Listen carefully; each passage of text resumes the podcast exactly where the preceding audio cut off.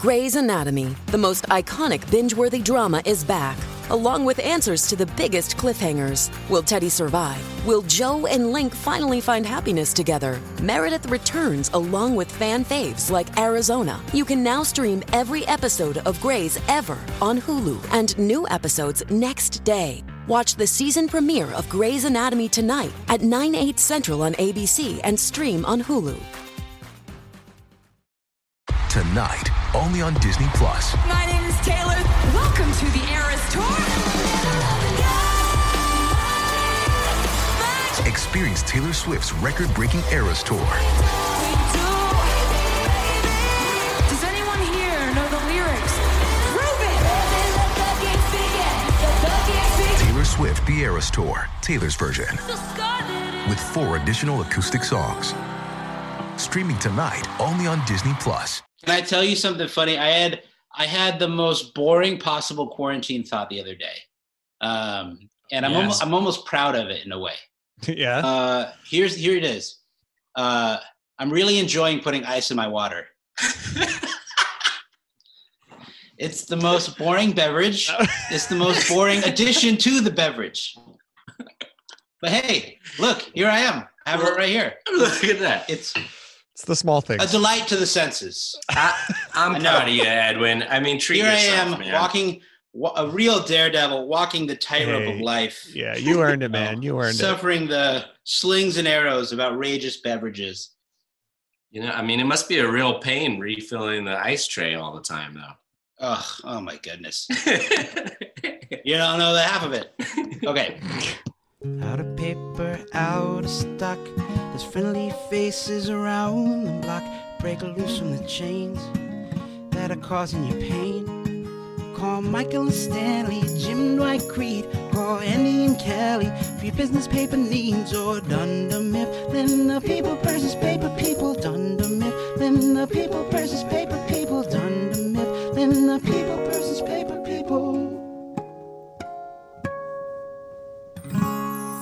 and welcome to the Michael Scott Podcast Company, a show for fans of The Office by fans of The Office. I'm your host and candle maker, Sean Roney. And I'm Edwin James, Dundie Award winner. And with us, as always, our producer in the warehouse, Mr. Alex Ward. Sometimes I will just stand here and watch television for hours. I love it. I love this TV. I love this TV. Every week we get together and talk about our favorite show, NBC's The Office, and I'm so excited to talk about an iconic episode today Dinner Party. Somehow, one. some way, we have missed doing this episode so far. So this is one of the signature episodes, if not the signature episode of the entire show, uh, with some of the most memorable lines, moments, biggest laugh, most awkward moments. Uh, I'm I'm stoked to get into it. Let's do it. This is the big tuna, the big one. It- That's true. it's, it's, it's such a great 185 pounder. It's true, man. It's such a great episode, and I don't know if we've missed it or we've been saving it till this point. Um, but uh, I, I'm just so excited. well, we haven't Dinner missed par- it. I mean, you know. No, we've- no. We've mentioned it a lot. We sometimes we do just episodes about episodes. You know. And and I think somebody emailed us recently. Oh shoot, I'm gonna have to pull that up to give them a shout out. Somebody recently emailed us and was just like, "Can you please do dinner party?" I, Oh, yeah, I just need yeah. it. Oh, yeah, we, Like, it's yeah, time. yeah. Like it's We've just had a time couple to of do- those. Yeah. Yeah, we've had a few people Yeah. ask us, been like, "What So are you? this What are you guys doing?" You're just like, yeah. Well, you so know this what? is now that we're all kind of stuck at home, it's the perfect time to talk about this episode where they're all stuck at Michael's home. trapped. Or- Trapped. yeah, yeah. It's so true. It's so true. Dinner Party, uh, season four, episode 13. It aired on April 10th, 2008, written by episode Lee. nine of season four.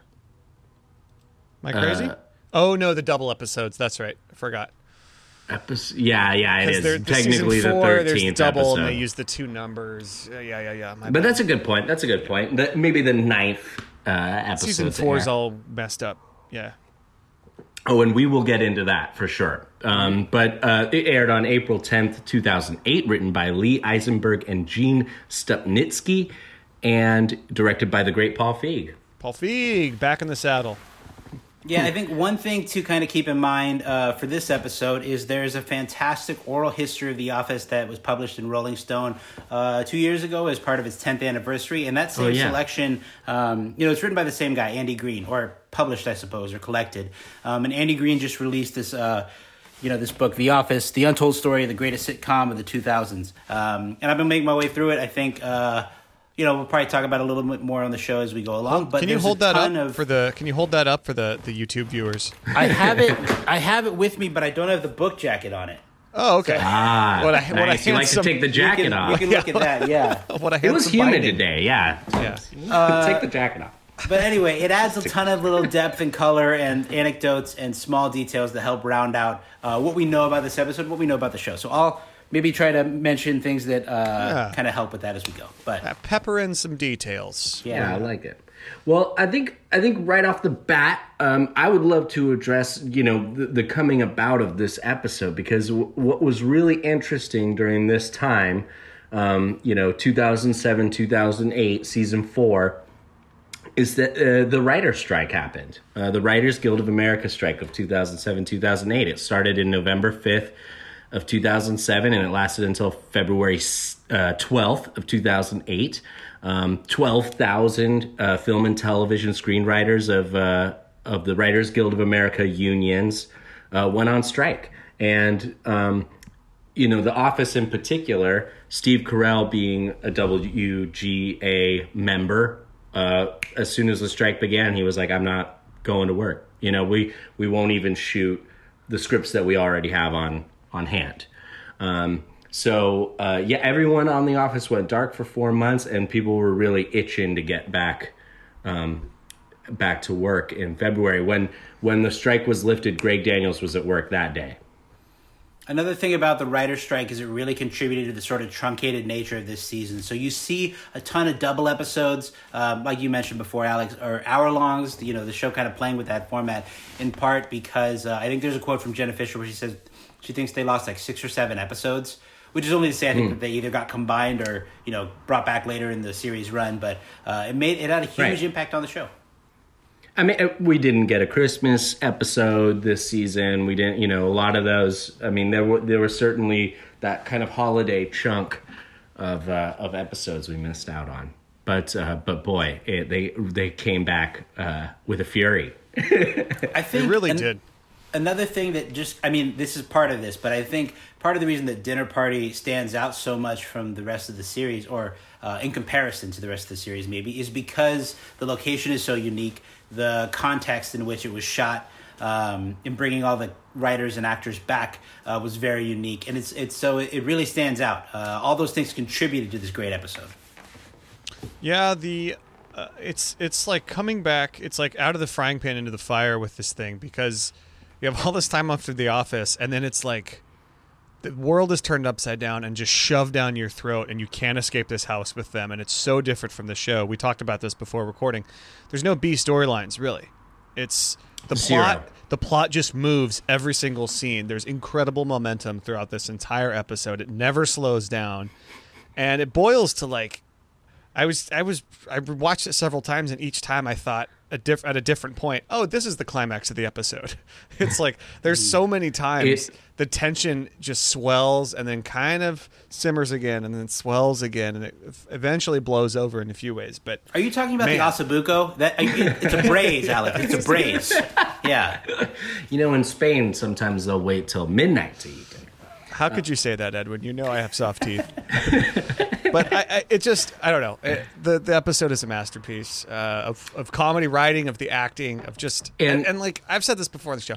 Everyone is having so much fun Big time. while they're making this, and you it's palpable. You can tell. It's I just, think- they're I- having a great time. I think there's something to you know what the episode is, but something to also them just being so glad to be back at work, and Yeah. um, and uh, there's some great improvised moments in the show in or in this episode, and uh, I think there was uh, you know I read that there was kind of like a loose, more loose. Um, um, energy on set um, as they kind of slowly started to to come back after this uh, four month hiatus. But um, but let's get into uh, the episode dinner party cold open.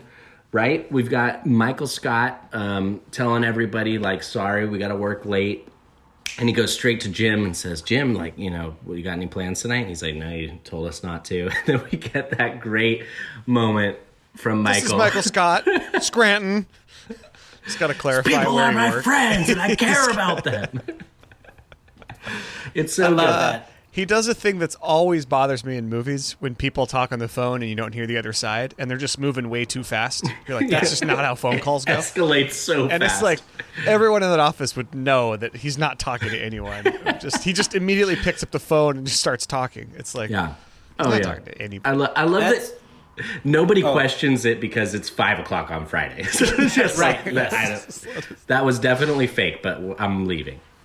That's one of the uh, all-time great fake phone calls in the show. The other one that I love is in season six, where Michael says, "Well, you just tell the mayor he lost six votes." All right, I love you too. yeah. There's there's or a tiny hiya, buddy. I, there's a tiny, tiny moment in this cold open when Michael, almost like he's he's like double checking, making sure that Jim is free tonight, and he asks him again. He follows up and Yeah. he's like, you know, did you do you have anything going on tonight? And he's just he's making sure before he pulls the trigger on his on his master plan here. And there's just a look on Steve Carell's face when Jim's like, "Nope, you told us not to," and he kind of turns away from Jim with like clearly so excited but acting like he's just like, "Ah, it's finally time to execute this plan. I can't wait." I so I was reading on uh, the Dunderpedia page in the trivia section. This episode had been foreshadowed for several episodes. The writers inserted a reference into nearly every episode, um, but most of them ended up getting cut for for this kind of idea that Michael is always asking them to dinner. In Launch Party, Michael had invited Jim and Pam to dinner, but Jim says they can't. Uh, and both of them feign disappointment and money. Jim and Pam accept Michael's earlier offer to have them come over for dinner, uh, you know, knowing that um, he won't be able to. That part is in the in that episode of Money when they're like, "Come on, you know, we can get together and play Billy Joel guitar." Yeah, Billy Joel rock band and play with our baby. Yeah. we can get catering from Hooters. Yeah, That's right. So, anyways, they, I think I think that this was supposed to be a little bit more like of an ongoing joke, and some of the scenes got deleted. Sure. But we find out that he's not nine times nine times he's uh, asked Jim and Pam to dinner. Seems like a low number over the years, uh, but I guess they haven't been a couple that long. So maybe That's true. That's true. It's a, that- we're I- I only guess halfway through. Season Considering four. that they've only been dating, that's probably actually a lot of a lot of times Yeah. to ask a new couple to dinner.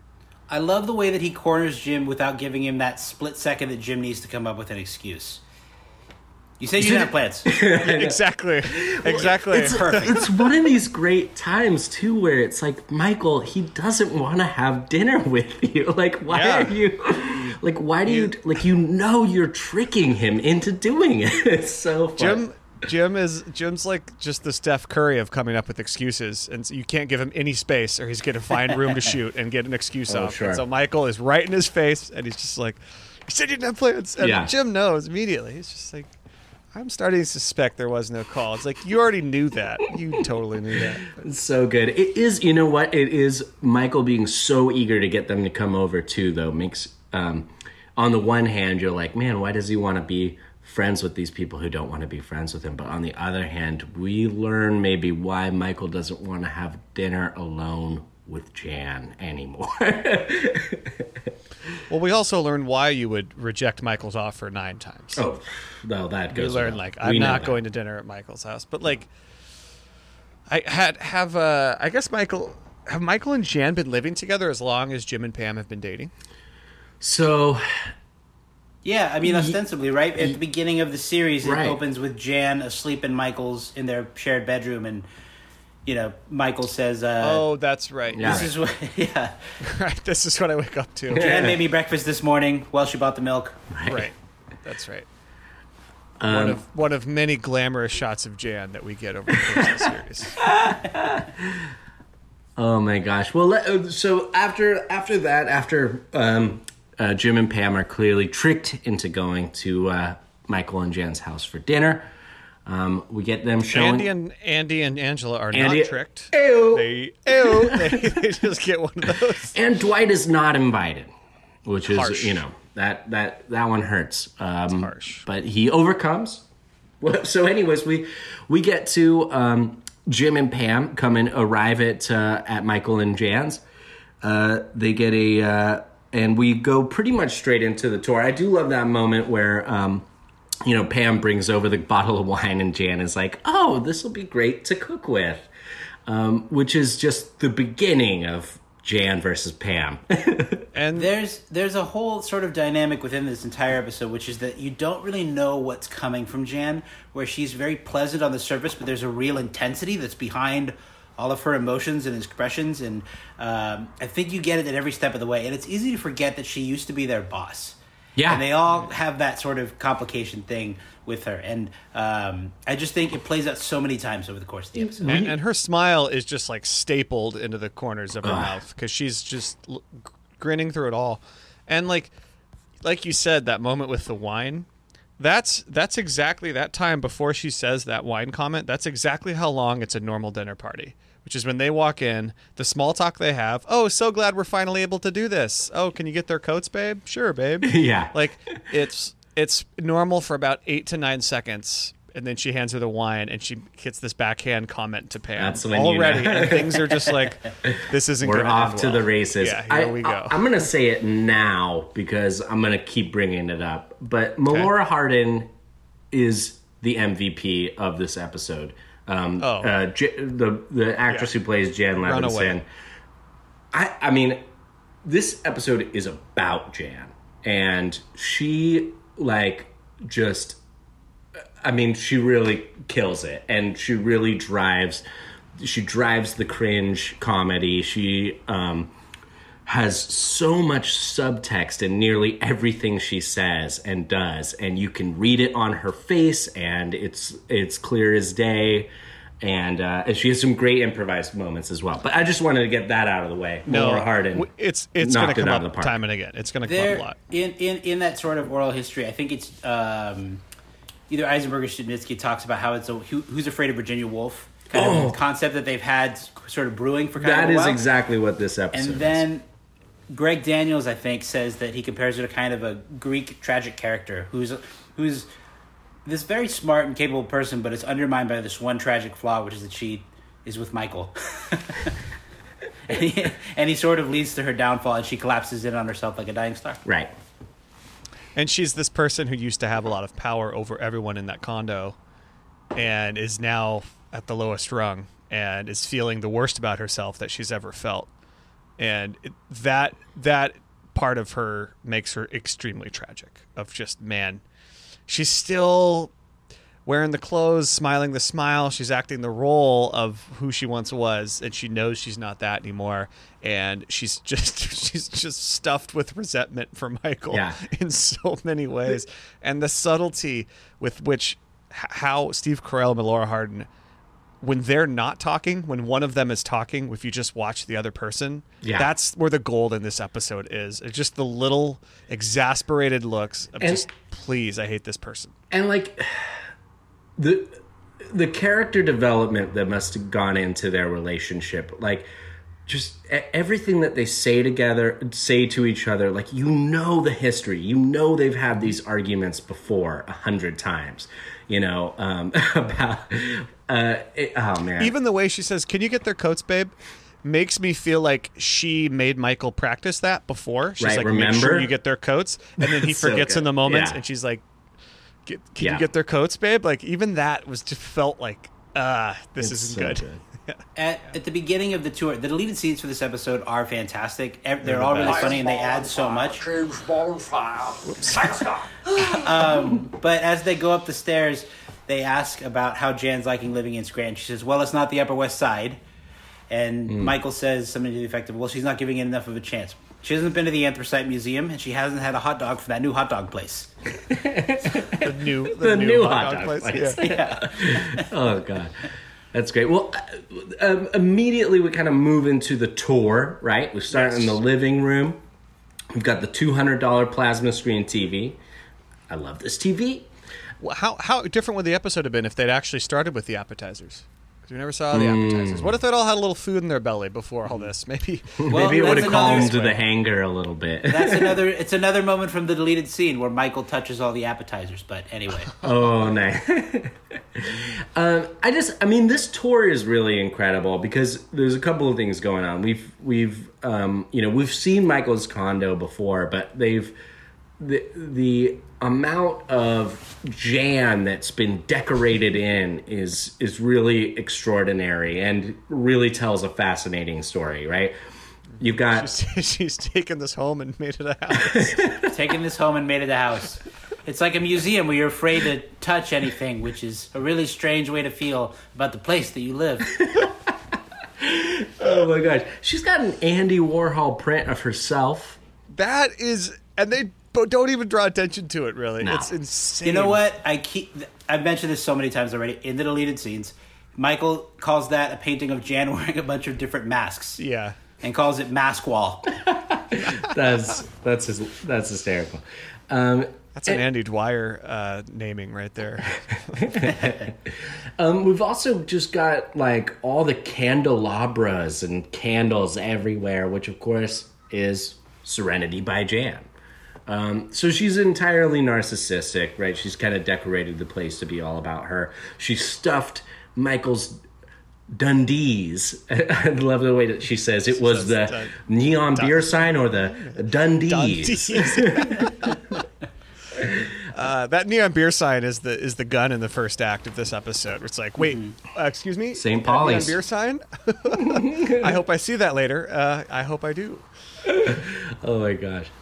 We also see in the tour they go to the bedroom and we see kind of this first peek at you know Jim and Pam having to bear witness to a lot of the really strange dynamics between Michael and Jan. The video camera is still set up. The George Mm-hmm. Foreman grill is in the corner, and then of course we have Michael's uh, Michael's little bench. Yeah. And just keep see, He he has fits been- perfect. He's been pushed into the corners of his own house, mm-hmm. and wh- what a great writing structure move, though, to, to have that. To, to, I mean, starting with the tour is a natural place for the house party, but it really does just absolutely establish every small facet of Michael and Jan's relationship, from the camera, from the like, from what must be the the only thing holding up their relationship is sex at this point, right? I mean, that's what got them together, and that Oh. is what is going to break them apart. So it's like they're still doing that stuff, but but, but Jan has space is- space And- space issues, so Michael's sleeping on a footrest. It's crazy. And we've already learned previously that they have to watch the tapes back and correct his Yeah. form and stuff like that. It's crazy stuff. And she's got an off Michael Michael buying a three bedroom condo. Good for him. Yeah. uh, she's got an office and a workspace, and we see we watch we watch both Jim and Pam hit, have the smell hit them and essentially gag, uh, and and that that scene there too is again just like showing Jan's collapsing like a dying star. She's putting everything into this candle business and wants ten thousand dollars for a stake in the business. Yeah, and there's something too about And about it disgusts Michael. The whole thing just disgusts him. and there's Can something we talk too- about how Andy is immediately in, and they never circle back to it. Thought about it. I'm in. There's something too about her workspace that she's like, you know, whenever I'm feeling stressed or anything, I just come in here and I calm down. And it's like I there's smell no, all my candles. there's nothing calm about that room. It's like metal shelving, just stuffed with candles, and like, yeah, it's just. And Michael being like, James Somehow- Bond, bonfire, James. somehow in the cloud of that smell and we, like you've been we've been in shops or where they have tons of candles all together and you just you can't they all smell the same. Jim is actually able to smell it and go that's fire. Or like and then that, that's what gives us that quote, Yeah. that one yeah. I am bonfire, James Bonfire. Bastard! this is like michael be, feeling allowed to be silly at home for the first time. He's just so mm-hmm. excited there's people that aren't jan in the house mm. And, Well, uh, and when yeah. Andy and Angela show up, uh, they add a little bit to it just by crowding what is a very small space. That living room is very small for them, and it also gives Michael someone to kind of perform for who isn't uh, Jan. Because during the the game of I guess it's charades or celebrity, they um, Jan tries to calm Michael down. yeah, just, Oh, that whoa, whoa. Yeah, just like Simmer down. really Yeah. low. yeah and without really using a lot of words. Just she's It's just so she's good. just pure emotion in that. both moment. of It's their both of their like behavior is so extreme no matter what it is they're doing right even even Mine, jan trying mine, to be my like turn, mine, mine, my turn. yes even jan trying to calm him down is like you are clearly not calm um, that does lead to a couple of um, fantastic improvised moments in this episode uh, which is um, like uh, well uh, uh, well okay i guess i jumped a little bit but jan at one point turns on some music right Did I stutter? It's been way too Uh, long. it always gets me. yeah it felt good for me too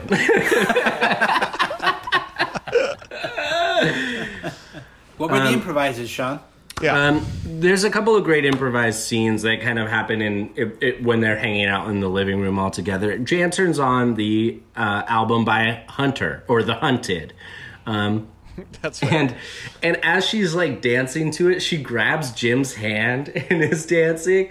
Like she just uh, that that's just a Melora Hardin uh, to pull off a little spin while So he's funny. sitting there. So funny. And then and then of course later when um Michael and Jan are arguing and and she's like, "Well, I guess I'm the devil." Ha ha ha ha. And she puts her like uh finger horns up. Like that was just a totally improvised moment and Michael's like, "She is. She's the devil." And this and like she's framed so perfectly in front of the fireplace. It's it is it's amazing to me that they didn't plan it. It's just Crackling. Yeah, it's good. It's good. Um, and of course, I but but I I kind of skipped over charades. Um, Michael Scott not understanding the rules of charades. Which she has an issue with. Jan has an issue that he doesn't get the rules. no names, no rhyming. like okay, you're getting in my head. and and Jim not being cool at all. Jim being kind of mean to Michael. Like, just play the game, dude. Like Katie Holmes. you're.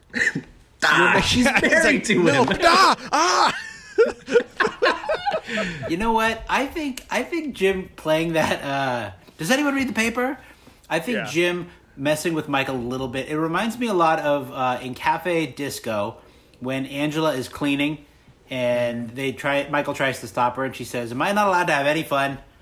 I feel like that's Jim's natural reaction to Right. just kind of mess with Michael just a little bit. Yeah, he's like, Sure. "What? I, I, Yeah. If I'm being forced to sit through all this, then Mm-hmm. I'm gonna have a little fun. But it, the way he does it is is great, though. Kate Holmes.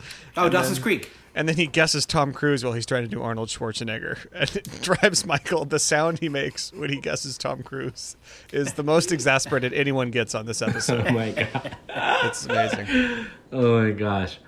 Uh, well, Jim eventually makes it out uh, off to the bathroom and uh, decides, okay, like um, we're out of here, and uh, fakes a text from his landlord that his apartment is flooded. He's in that bathroom, leaning on the sink like he's taking a break during a marathon. He's just like so exhausted already. What's going on?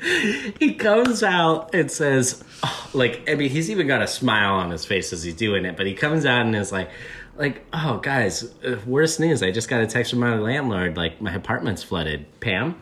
And Pam's just like, her eyes widen, and it's just like, oh my God, like, it's over. Yeah. It's over. and uh, and then Michael just so fast to be like, only one of you needs to do that. And then- Snips it out. And Jim's just like, you're right. You're Pam. right. See you know. which is just incredible because you, It's the look you- that she gives Jim of just like, no, like you're not, you cannot do this to me. But this is but this is another fantastic moment because it's like at that it, like it's just kind of like one upped, one upped, one upped, and like Jim's like, all right, fine, I'm I- I'll take it. I have to go. I will leave Pam behind, and then Pam uses her like understanding of Michael's logic. Yes. like like so quick to say jim you can always buy new stuff but you can't buy a new party and michael's just like that's true that's true and just walks over and starts taking his coat off it's we didn't talk about it in the Michael and Pam episode last week, but that that is an incredible moment in which Mm-hmm. Pam weaponizes her relationship with Michael against Jim, which is Absolutely. a crazy thing we never It's see. brilliant. in the It's show. it's a brilliant card to pull, and It she is. and she says it with confidence and loud enough to be like, like Yeah. no, you're not. You know, in the Booze Cruise episode, Jim has that aside where he says, "You know what? I would save the receptionist," but he doesn't. He tries to save himself. It's true. oh gosh. Uh, yeah, and uh, throughout this whole time, like Andy and Angela, they don't they don't add a ton to like a lot of the scenes. I mean, they're definitely have some lines here and there, but like I think you're right. I think physically they crowd the room out. They're also kind of rounding out the main cast in in one room together. And they eventually, of course, even get Dwight in there because how can you have this episode without Dwight? They, right? Angela and Andy really do contribute in very small ways. Andy because he is so excited to be there and is such a willing participant in the games, in the investment opportunity. uh, Angela too, her presence there rounds out when they go to the kitchen and Jan makes that sort of comment about Pam, and Pam tries to deflect and says that she's never had any sort of interest in Michael. But then Angela is there to reinforce it by saying, "I've seen the way you look at him." Yeah. So there's there, there's kind of a team up element against Pam that makes it a little bit harder for Pam versus Jan in this sort of your word versus mine.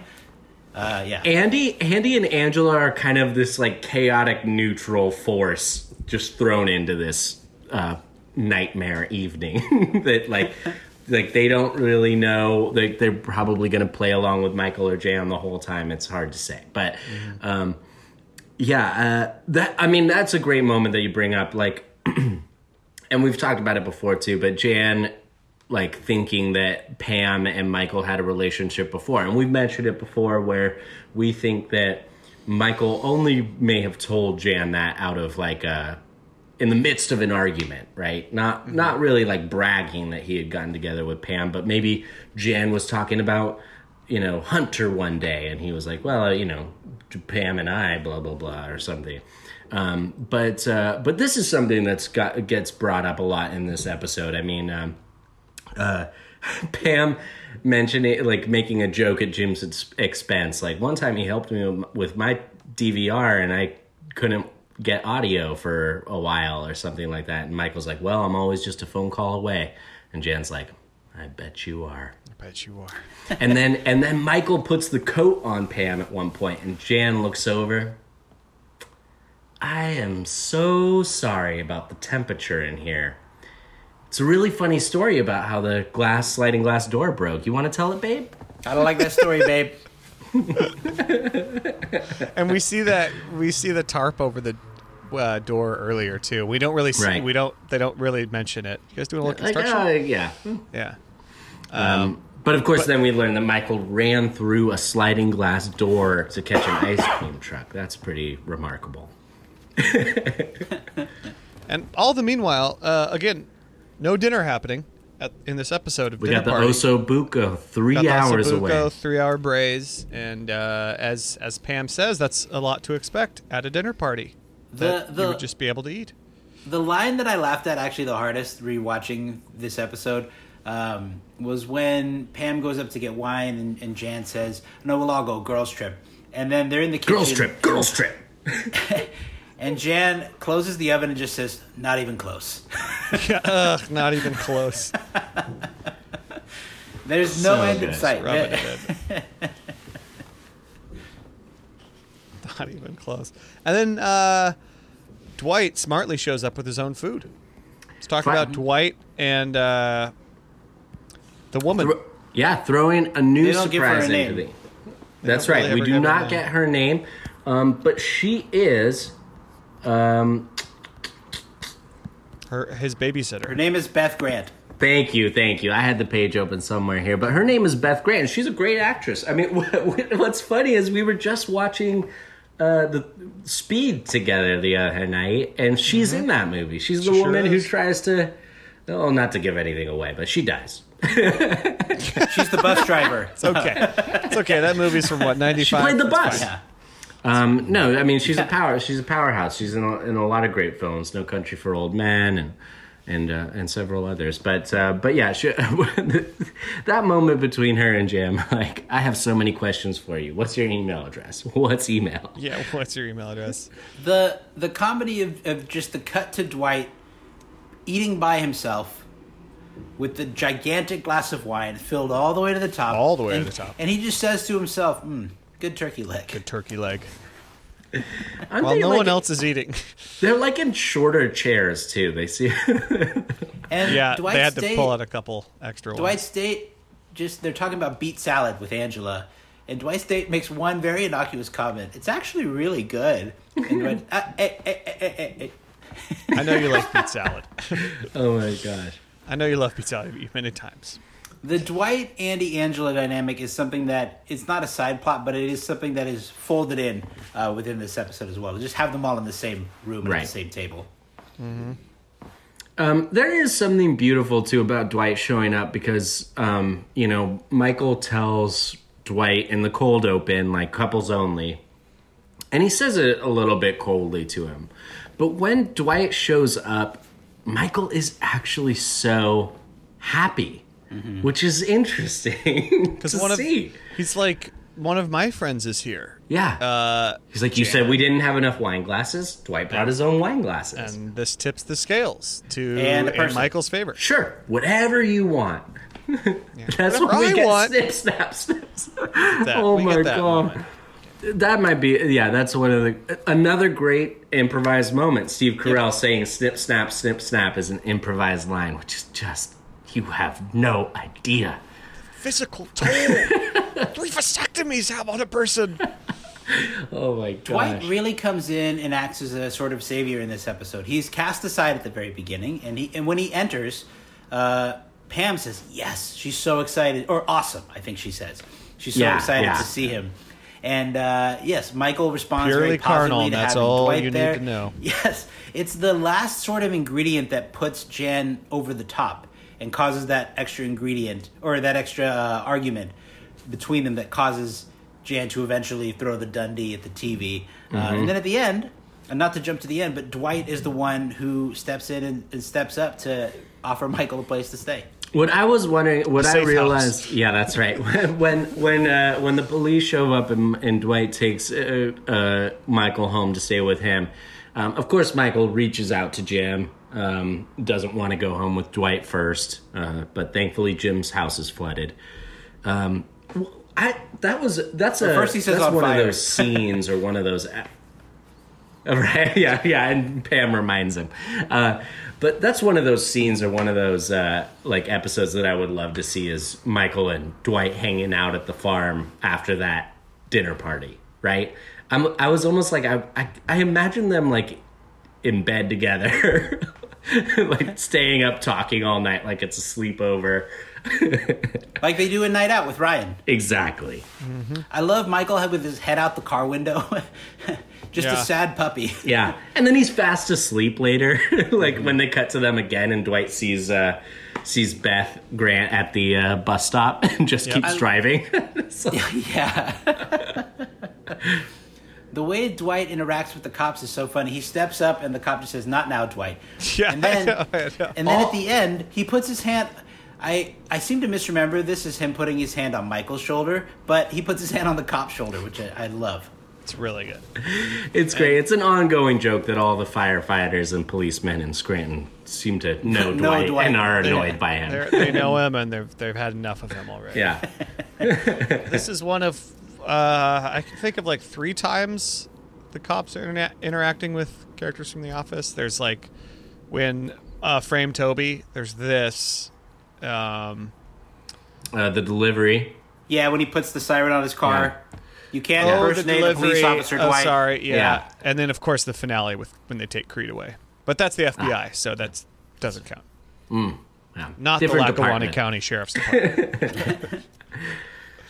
Um, Yeah. Of course, though, we're we we jumped a little bit over the the real over dinner climax itself, yes. of the episode, which is dinner itself. We get the the osso buco is finally ready. Um, after uh, Michael, uh, well, tells Pam that he's a little worried that Jan might have poisoned the food, and then Pam realizes that if if she was going to poison anyone, it might be Michael's former lover.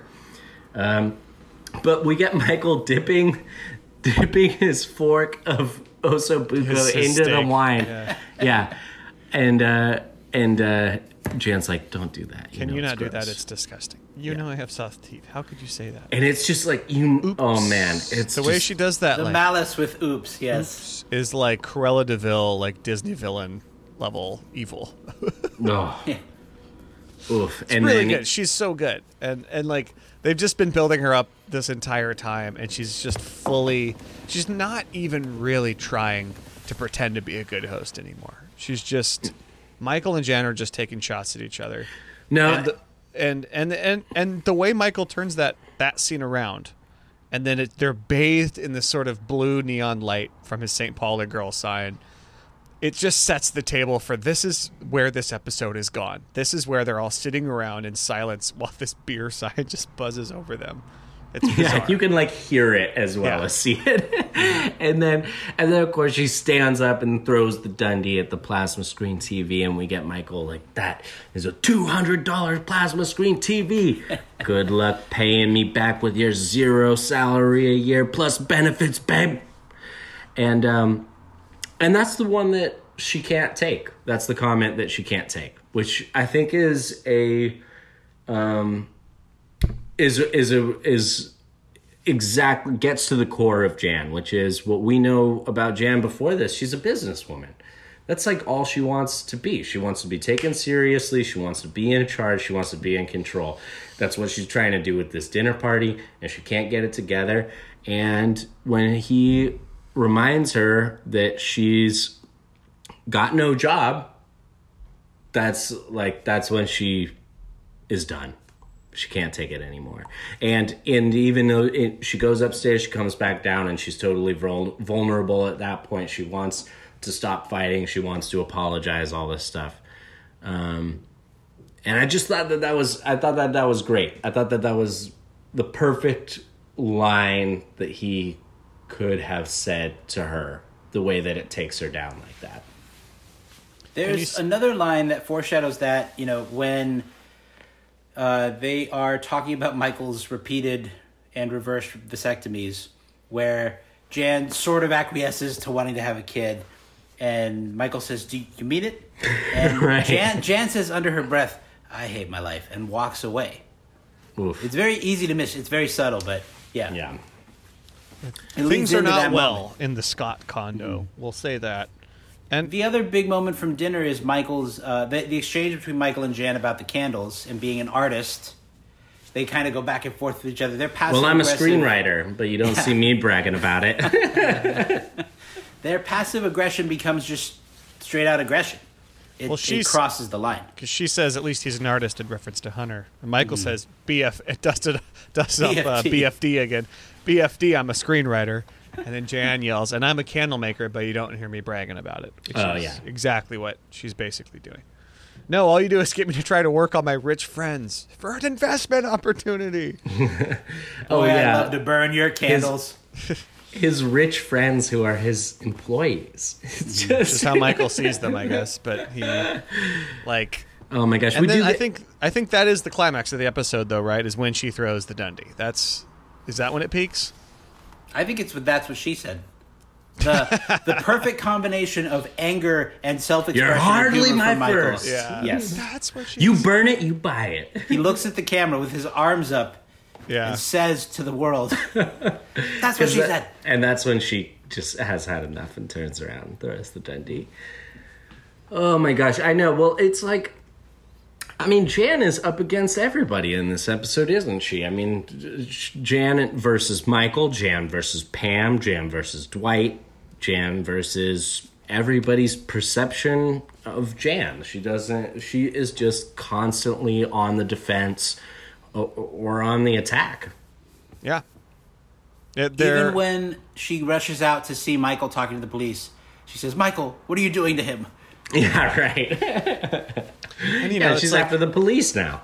the show. The show has spent three seasons, you know, telling you what Michael really wants, basically. Of like, I want to live in a home with a wife and have kids, And ostensibly on the surface, he has everything. And then this episode, just you just get to go inside, and it's just it is these two. It's a predator circling their prey, Jan being the predator, and Michael trapped in this house, and neither of them are getting what they want. And it, the entire time is just this absolute explosion of self hatred between the two of them. And then like they say it's like a competition. Right, right. And and it is like they just that is what they want, right? They just want normalcy. They want to have a dinner party and show people their home and all this stuff and it's just like it's yeah, it's tragic.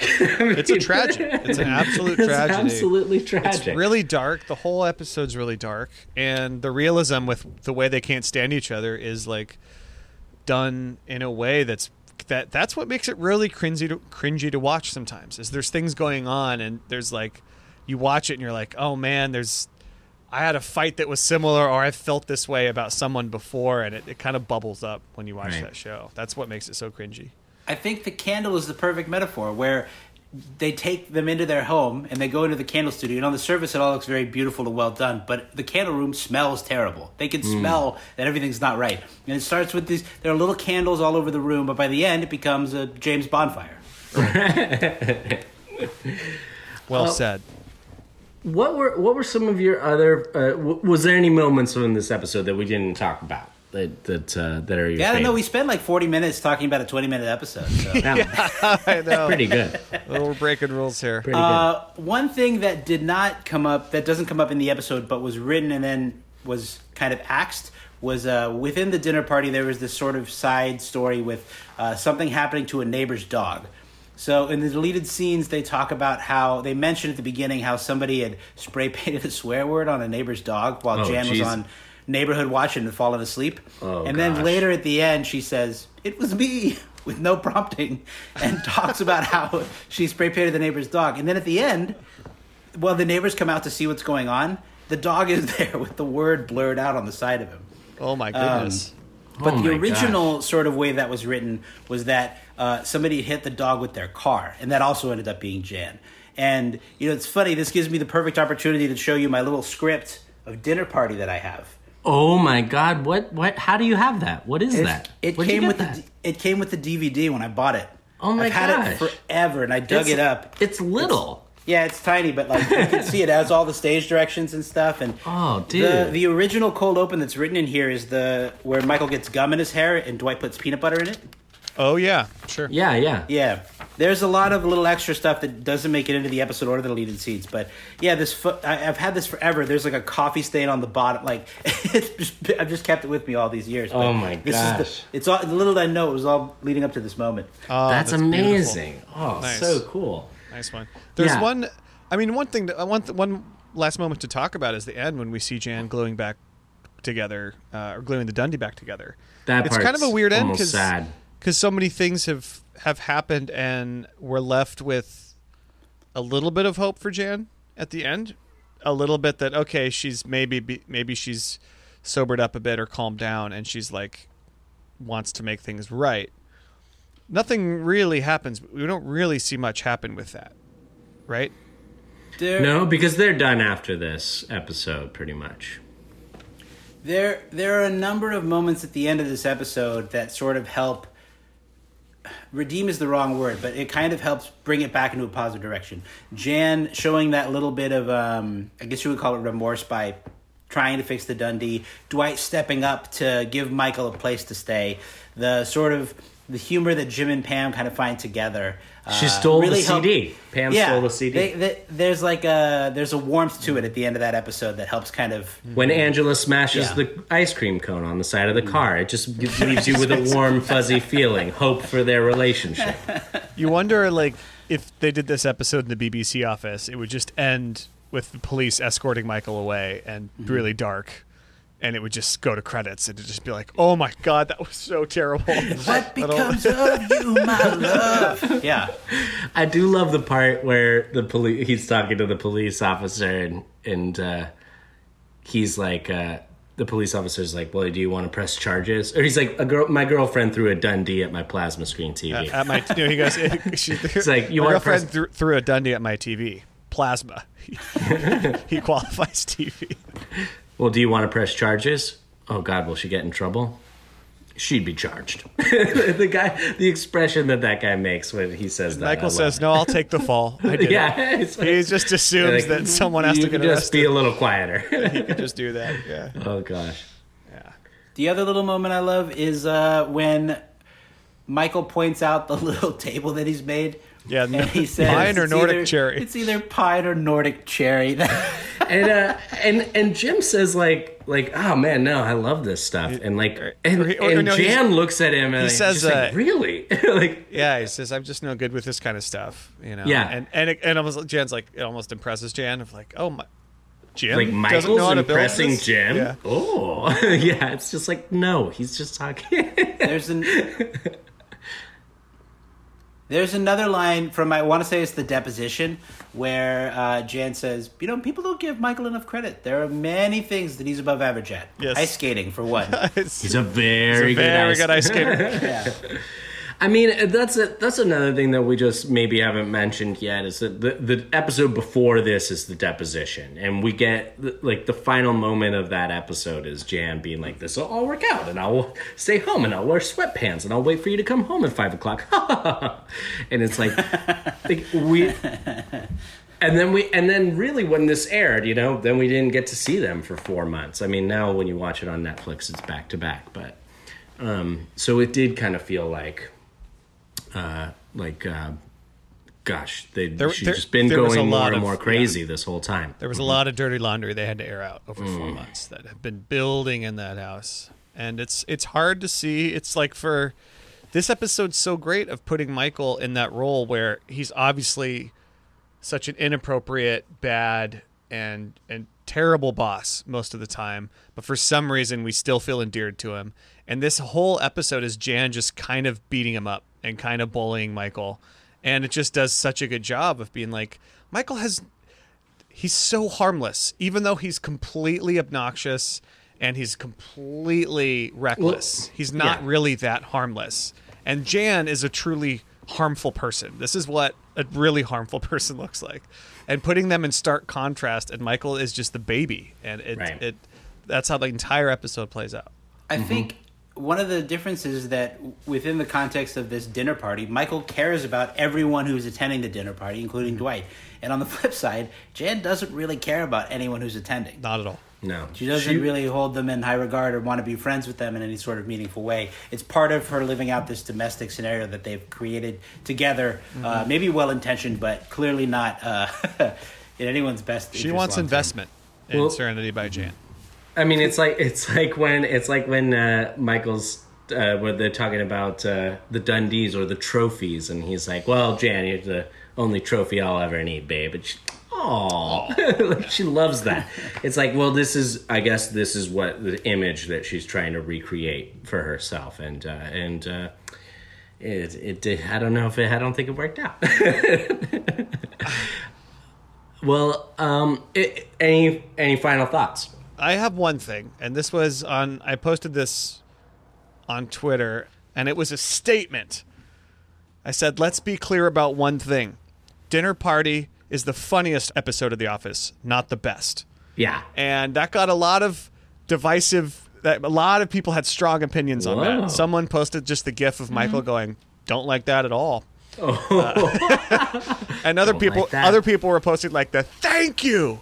So we we got a whole like pretty divided response it seemed Oh, to that. cool. How- I- so now that we've talked about it, do you guys agree with my? That is what I believe. Do you guys agree with that? I think that It's a strong contender. it's for me. It It's goes. the funniest. it goes deeper than Not funny. It for me, it goes deeper than funny. I think that. I mean, I think that. I look at Dinner Party, and the things that stand out to me are the character development of Jan and the relationship between Jan and Michael, and just how how well constructed it is, and how we've kind of watched it build to this um, breaking point. Uh, and uh, while while the the jokes are hilarious and everything, it's like the the strategies that all the characters are using against each other is, is really like I mean, it is what I love about The Office. It is it is definitely what I love about The Office. it's the other the other funny thing is that it's easily it's easily one of the funniest and it's easily one of the best. But I can see how you wouldn't necessarily call it the best because there are other episodes that maybe stand out in, in different ways. Mm-hmm. I don't. I think I kind of think Stress Relief is the funniest episode. Mm. Yeah. But Yeah. here's the thing: that has the advantage of being t- a two-parter with the fire at the beginning and the roast at the end. Right. With Michael feeding birds whole slices of bread somewhere in the middle. So it's a diff- It's a difficult thing to pit against each other. But I, I think, yeah, I- it's it's it's it's such a fun thing to think about. Yeah. I will say that I think it has the strongest performances. I think it is the episode with the strongest performances, especially from Melora Hardin, but also, I mean, just just the dynamic between her and Steve Carell, and um, you know Not- the. yeah. Yeah. It's just there's just not enough Dwight in it to be the best. That's a good point. That's that's as simple as I can make That's it. That's a good point. It's not enough Dwight. Yeah, but let us know how you feel about that. If Yeah. about that statement, send us uh, different memes encapsulating your responses. That's on Your our Twitter. Go go find that tweet and leave us a leave us a reaction. You can just send us the subject line, my reaction to dinner party, and then in just a attached GIF. That that's enough. it's Well, the um, funniest, not the best. Um, oh my gosh. Well, Dinner Party, obviously one of the most iconic episodes of all time. Yes. Um, I think that uh, we'll, we're, we're never going to stop talking about it on this show. We'll continue to reference it and all this stuff. But uh, I loved it. I love deep diving with you guys on that one. Uh, but let's. Uh, it's time for a little conference room. Okay, everybody, listen up. If you are not in that conference room in two minutes, I am going to kill you. Okay, so for this week's conference room segment, we are going to talk about something that just happened the other day. It was a uh, mini office reunion courtesy of John Krasinski and the Some Good News program. Um, he, while on the show, they uh, held a, a, a virtual wedding for this nice couple, and uh, in the end, uh, spoiler alert if you haven't seen it, uh, they they bring in everyone from the cast and they play uh, "Forever" by Chris Brown, and they all do that. They all do the dance together, um, and it's a moment that kind of picked up a lot of traffic online, and uh, it's the closest thing we've had to an office reunion, especially that it included Steve Carell. Yeah. Um, within the last few years, so uh, I just kind of wanted to talk about it. How did you guys feel? Did you like it? I mean, yeah, it's amazing that everybody. I think. I think the only two people who aren't in it are Toby and um, Stanley? I didn't see Stanley. Stanley. Yeah. And Daryl. Oh, and no Daryl. Yeah, that's true. But yeah, we've even got No Aaron. Jan, no Nate, No, Yeah, I mean, we okay. no Gabe, Yeah, Hank no- was in there. Pump the brakes. Yeah. Okay, but uh, no Jo Bennett. Anyway, you- what- anyway, Anyway, I, uh, what I thought, really, yeah. I really appreciated this. I thought it Yeah. was uh, really nice, very sweet, and very nice for that couple. they do the whole nice dance thing. to the Chris Brown song. Most that- of them do the moves they did down the aisle in some form too. Uh, certainly, Yeah, Oscar Oscar's doing his- his... weird geometrical dance. Uh, Andy kind of doing the back shuffle, a little nard dog shuffle. Dwight with the kick. Dwight with the full kick. Yeah, kicking his his Rainn Wilson kicking his own wife in the face, um, not Isabel like it is in uh, Right. in Yeah. uh, well, yeah. What if you what if you gotten that actress to come over just for that scene, to br- breaking quarantine, He would've been- kick her in the face he would have been publicly shamed for that. for sure. Um, but It's just Oh. that song, that scene of all the ones we could have an office reunion for. It had to be that one. Of course. uh, I understand why they did this. I Oh, here we go.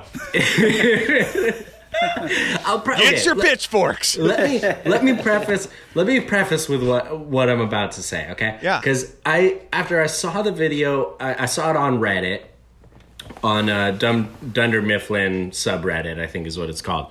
But um, I had I sat there and I read through the comments, and nobody agreed with me on this. okay, so before I say it, I know that this is an unpopular opinion, but even when they did this dance the first time on The Office, okay, it, was, it wasn't like this is not that good of a song.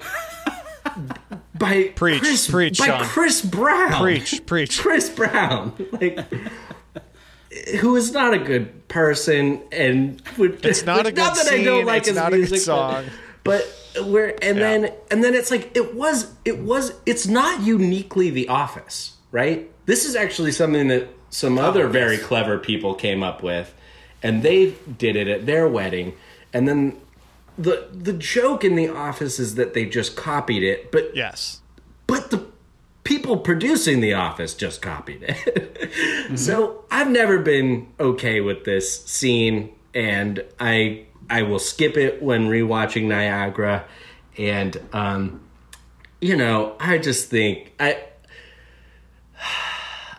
I'm, I would have taken no reunion over. in, in my mind, I just want to kind of like move on from. I mean, what?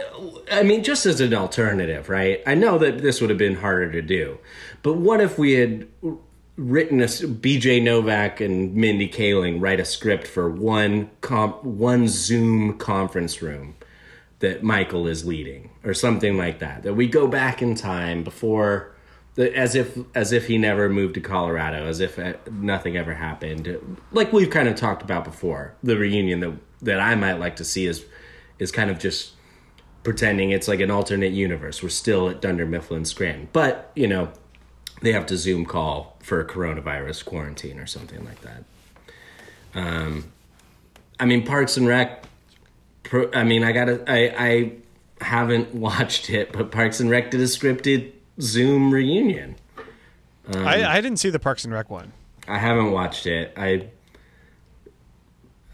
I was nervous to watch it, but now after seeing the Office one, I think It's I've- it's nice to see the whole. It's nice it to see the cast in one place. Um, in in in some ways, it just was an upsetting reminder of what what will never be again. You know, but seeing I think you, you didn't care for it either. No, no, I didn't mind it. I, I feel pretty neutral about it. I was like, oh, that's cute. Like, it, it- honestly, at the end of the day, it's a really awesome thing they did for that couple, and that Yeah. makes it great. You know, as far as a separate piece of like office, uh, office canon, it's like this reunion or them doing that scene of all that's like, oh, we're coming back to reunion. We're gonna do Michael and Holly's proposal again. I'd be like, oh, are you kidding me? Any other scene can we redo, please? So I feel See, that way I'm- too. With I'm with glad the wedding. you. Oh, sorry. No, that's it. I'm I'm glad you came into neutral because I pro I really liked it. I thought it was great. I mean, I think the song is fine. I mean, I'm not going to defend Chris Brown or anything, but I thought the moment was nice. Like, uh, Yeah. and I enjoyed it when it happened. And you know what? I thought it was the perfect amount of reunion because if we're being honest, it's probably the most we're ever going to get. Uh, Yeah. I mean, It's true. I I don't think. I mean, it's fun to think about what a scripted sort of Zoom thing would feel like in a vacuum, but the way that The Office ended with sending off all the characters, it doesn't really make it seem like it's that possible because you'd have to stitch together all the continuity and like Yeah. put it all back together. And I actually kind of felt like when I was watching it, it was like it's clear that these are just you know these are celebrities stepping back in for a moment, Yeah. uh, and it only needed to be a minute long. I don't think it needed to be any longer. I think it's it's funny because when you watch it on YouTube, one thing I will say is if when you watch it on YouTube, they do a great job of cutting between characters. Just like like they do in the montage in the in the episode, but if you were on gallery view in Zoom and you were just watching them all do that for like two minutes, like it would be it would be kind of strange. Yeah. Um, Bizarre. And and But, not to mention yeah. that it doesn't seem like it actually was done as a Zoom meeting, right? I mean, it's like the the way that the the I I think mean, that they, these re- they I think these shot to it. I, I uh, they the couple was watching it live, but um, I think they filmed these segments separately, right? It wasn't all happening live for them. yeah, you know, just kill the magic. That's cool. Sorry, I don't Look, wanna kill I the mean, the thing is, No, no, no. Everybody I'm- lo- Hey, no. hey. I don't want to do that. I don't want to kill the magic. All right, As- No, and, and really for fine. me, I get a kick out of talk. I get a kick out of talking crap It's- sometimes. So of course. I, It's- I'm not trying to be rude, but uh, because because I'm going to tell you something too. For for even like even though in my mind I was like, oh god, here we go. I w- I had ear to ear smile when I was watching this on the toilet Yes. this morning. Uh, well, that's why you didn't Um, like it. just thinking about how I was going to rip into it on this podcast. Look, I mean, I think the other thing too is that we're we're members of you know different office like fan groups on social media, Right. and it's it can be kind of tough to watch the comments, and people tend to shoot other people down around what their opinions are and that kind of thing. And I think one thing that I like about this show or what our conversations because we're all you know we're all friends is that like I I love that you can have that opinion and people will agree or disagree. I will kind of lean towards the more positive side because I know that you might you know have that contradicting opinion. So we can kind of talk about it uh, and find what there is in the middle, you know? So uh, don't be afraid to, you know, Yeah. Either believe way, in yourself. It was nice seeing everybody again. Steve Carell somehow gets hotter and hotter, and uh, and uh, man, Oscar Nunez, sixty one years old. Man, he's looking great too. Wow. Um, Like- I like just peering everybody. at- Kate at- Flannery looks fantastic. Oh yeah, I- I mean, coming off Dancing with the Stars. Yeah, I liked just little glimpses of everyone's houses. Just like, oh wow, like Oscar's got a great little vista on that patio. I'm liking yeah. that. Um, Ed Helms has a lot of hair right now. a lot of hair right now. Very different uh, quarantine haircut from mine. Rainn Wilson's got a great kitchen. Yeah, Yeah. it was nice just that little stuff. Uh, and you know, at the end of the day, it's like they didn't do this to make an office reunion. They did it to do a cute thing for a couple. Right. You know, that's it. If they were gonna, if they said, "Hey, this is the office reunion. Here it is," then it would be like, "Oh, that okay, fine, whatever." But it was as far as within the context of SGN and the cast doing something nice for someone in this day and age right now. It was it was pretty awesome. I thought it was cool. It was cool of them to do it, and it was it was a fun little treat to to wake up to. Sure was. Um, so uh, Let's so move yeah, on. It was cool. Yeah. Yeah. Sean, what's next? Some trivia. Let's just do our thing, collect our hardware, and get the hell home. All right, guys. I made trivia for this week. I just, uh, I just grabbed trivia from season, random trivia from season five. Perfect. No It's real always- theme to it. I love random trivia. It's my favorite.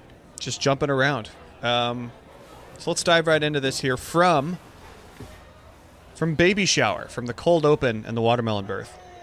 Uh, fill in the blank on this quote from Dwight. Babies are one of my many areas of expertise. Growing up, I blank. I was one. No, good guess though. Babies are one of my expertise. Babies are one of my up. many areas of expertise. Growing up, comma, I performed. Oh, blank. my own cir- my own circumcision. Yes, my own Oh. circumcision. I like it. Very good. Uh, also from Baby Shower. When Pam is telling Jim all about her art school classmates over the phone, and he can't follow along, what is the wrong name that Jim thinks is the teaching assistant in Pam's class? Sarah Kaya comes in. Excellent, very And good. then at the end, Dwight's like, Dwight who's Sarah Kaya "Who's comes Sarah in? Kaya comes in?" I've always thought that would be a great trivia team That's a, good- name. that's a deep one. That's a deep one. Who's Sarah, who's Sarah Kaya Compson? Uh, from Stacy lecture- a boy. Yes. no, Stacy's a boy. She could get arrested. Uh, from Lecture Circuit, Part 2. When Angela, Oscar, Kevin, and Meredith are watching Angela's cats on her webcam, which cat is humping Princess Lady? No, Mr. Ash. Mr. Ash! Yes, very Oh, good. wow. Also from Lecture Circuit Part 2, we see Pam use five mnemonic devices for the Nashua branch staff members after Michael melts down and she takes over. What are those five names we hear? Holly's boyfriend's one. Yes. Uh, Katie Penguin. Katie Lang, yes. Penguin. Penguin, yes. I, I, I can't think of. I don't know one. what the other two are. One of them is Blazer, and Oh. the other is Freckles. Okay. Blazer, Freckles, That's tough. Penguin, Pretty mun- Katie pretty Lang, mundane. Holly's boyfriend. Yeah, where are you? sorry, misclick, misclick. Uh, from Blood Drive, what's Bob Vance's high score in bowling? He says, "Raise your hand here, anyone who's bowled over 280. 280." Yes, on the nose. Nice one. But also anyone who's bowled o- under Under 70. yeah, that's right. You love, to bring up bringing that up one that time. one time. And the winner. And the winner, and the winner. one thousand. oh, I got to make some Bob Vance uh, drops. Hey, yeah. Uh, another fill in the blank, also from Blood Drive, from Kevin. My worst breakup was with Stacy. It was a Sunday morning. We were reading the paper, and I said, Mm-hmm. I, think the Eagles might win the AFC East. Clench. "Oh Clench. no, clinch. close." Oh my God! I think the Eagles could clinch the NFC East. Oh, the NFC East. That's wow, right. that's Got the division embarrassing. wrong. That's It's embarrassing. okay. it's okay. Uh, from heavy competition, And she said, we're done. we're done. From heavy competition, Dwight compares Michael's reign as manager to four different historical eras and places. Can you name what those are? What episode is it? I'm This sorry. is from Heavy Competition. Uh, he says, when Michael was in charge, this place was like the blank. And he gives. Wild Wild West. Wild West is one of them. Uh, it was like oh, it's like Think big pre-war, old pre-war empires. Russia, pre-war Russia, or something like Close, that. close. The Tsars or something like that. W- Biggest empire in history. Ottoman Empire, The Roman the Empire. British Empire, Yeah. the Roman Empire, the show Empire. This place is like the Roman Empire and the Wild West and war torn Poland. war torn Poland. He says, and war torn Poland. And Poland. uh, all right, last question here from Cafe Disco. What kind of oil does Dwight use to treat Phyllis's back pain? um, It's from an animal. the oil of an otter. Goose yes, grease. Yes, from the gland of an otter. Yeah, Very good. And she I said says, goose I can't lay here for an hour. Whoa, whoa, whoa. Whoa. the open the, the way he feeds that carrot to her open palm. Open palm. That they said Diamond Dancer would never race again. Oh, thank you. Rattlers Alex. are much scary. I don't mind the rattle. I find them soothing. It's just the conversation they're having. Oh, you That's it. guys. That's it. Thank you, Alex, for that excellent trivia. Sure, sure. And thank you all for listening. Please send us your questions and your comments. We want to hear your opinions on Dinner Party. The phone number is 503 694 9314. You can call us and leave us a message. We'd like to play them on the show. You can email us, mspodcastcompany at gmail.com. And we're on Facebook and Instagram, Michael Scott Podcast Company. We're on Twitter at Michael Scott Pod, and we have a website, michaelscottpod.com. Special thanks to Ryan Lloyd, who helps us with our social media and does our all our artwork. And this episode was recorded in our various homes in Portland, Oregon. I say it every time. Thank you so much for listening. We love and appreciate every single one of you. Please remember to rate and review the show. Uh, helps us help people find the show. Uh, and above all, you know, stay safe, uh, take care, be well.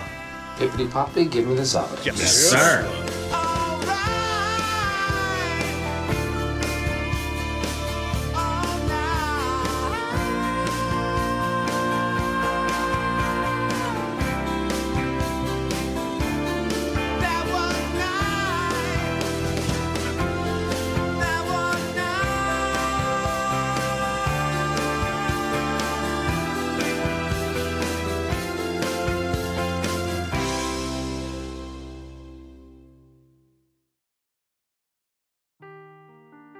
Seeking the truth never gets old. Introducing June's Journey, the free to play mobile game that will immerse you in a thrilling murder mystery.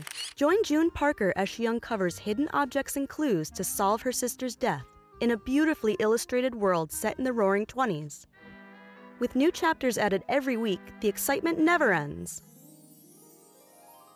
Download June's Journey now on your Android or iOS device or play on PC through Facebook Games.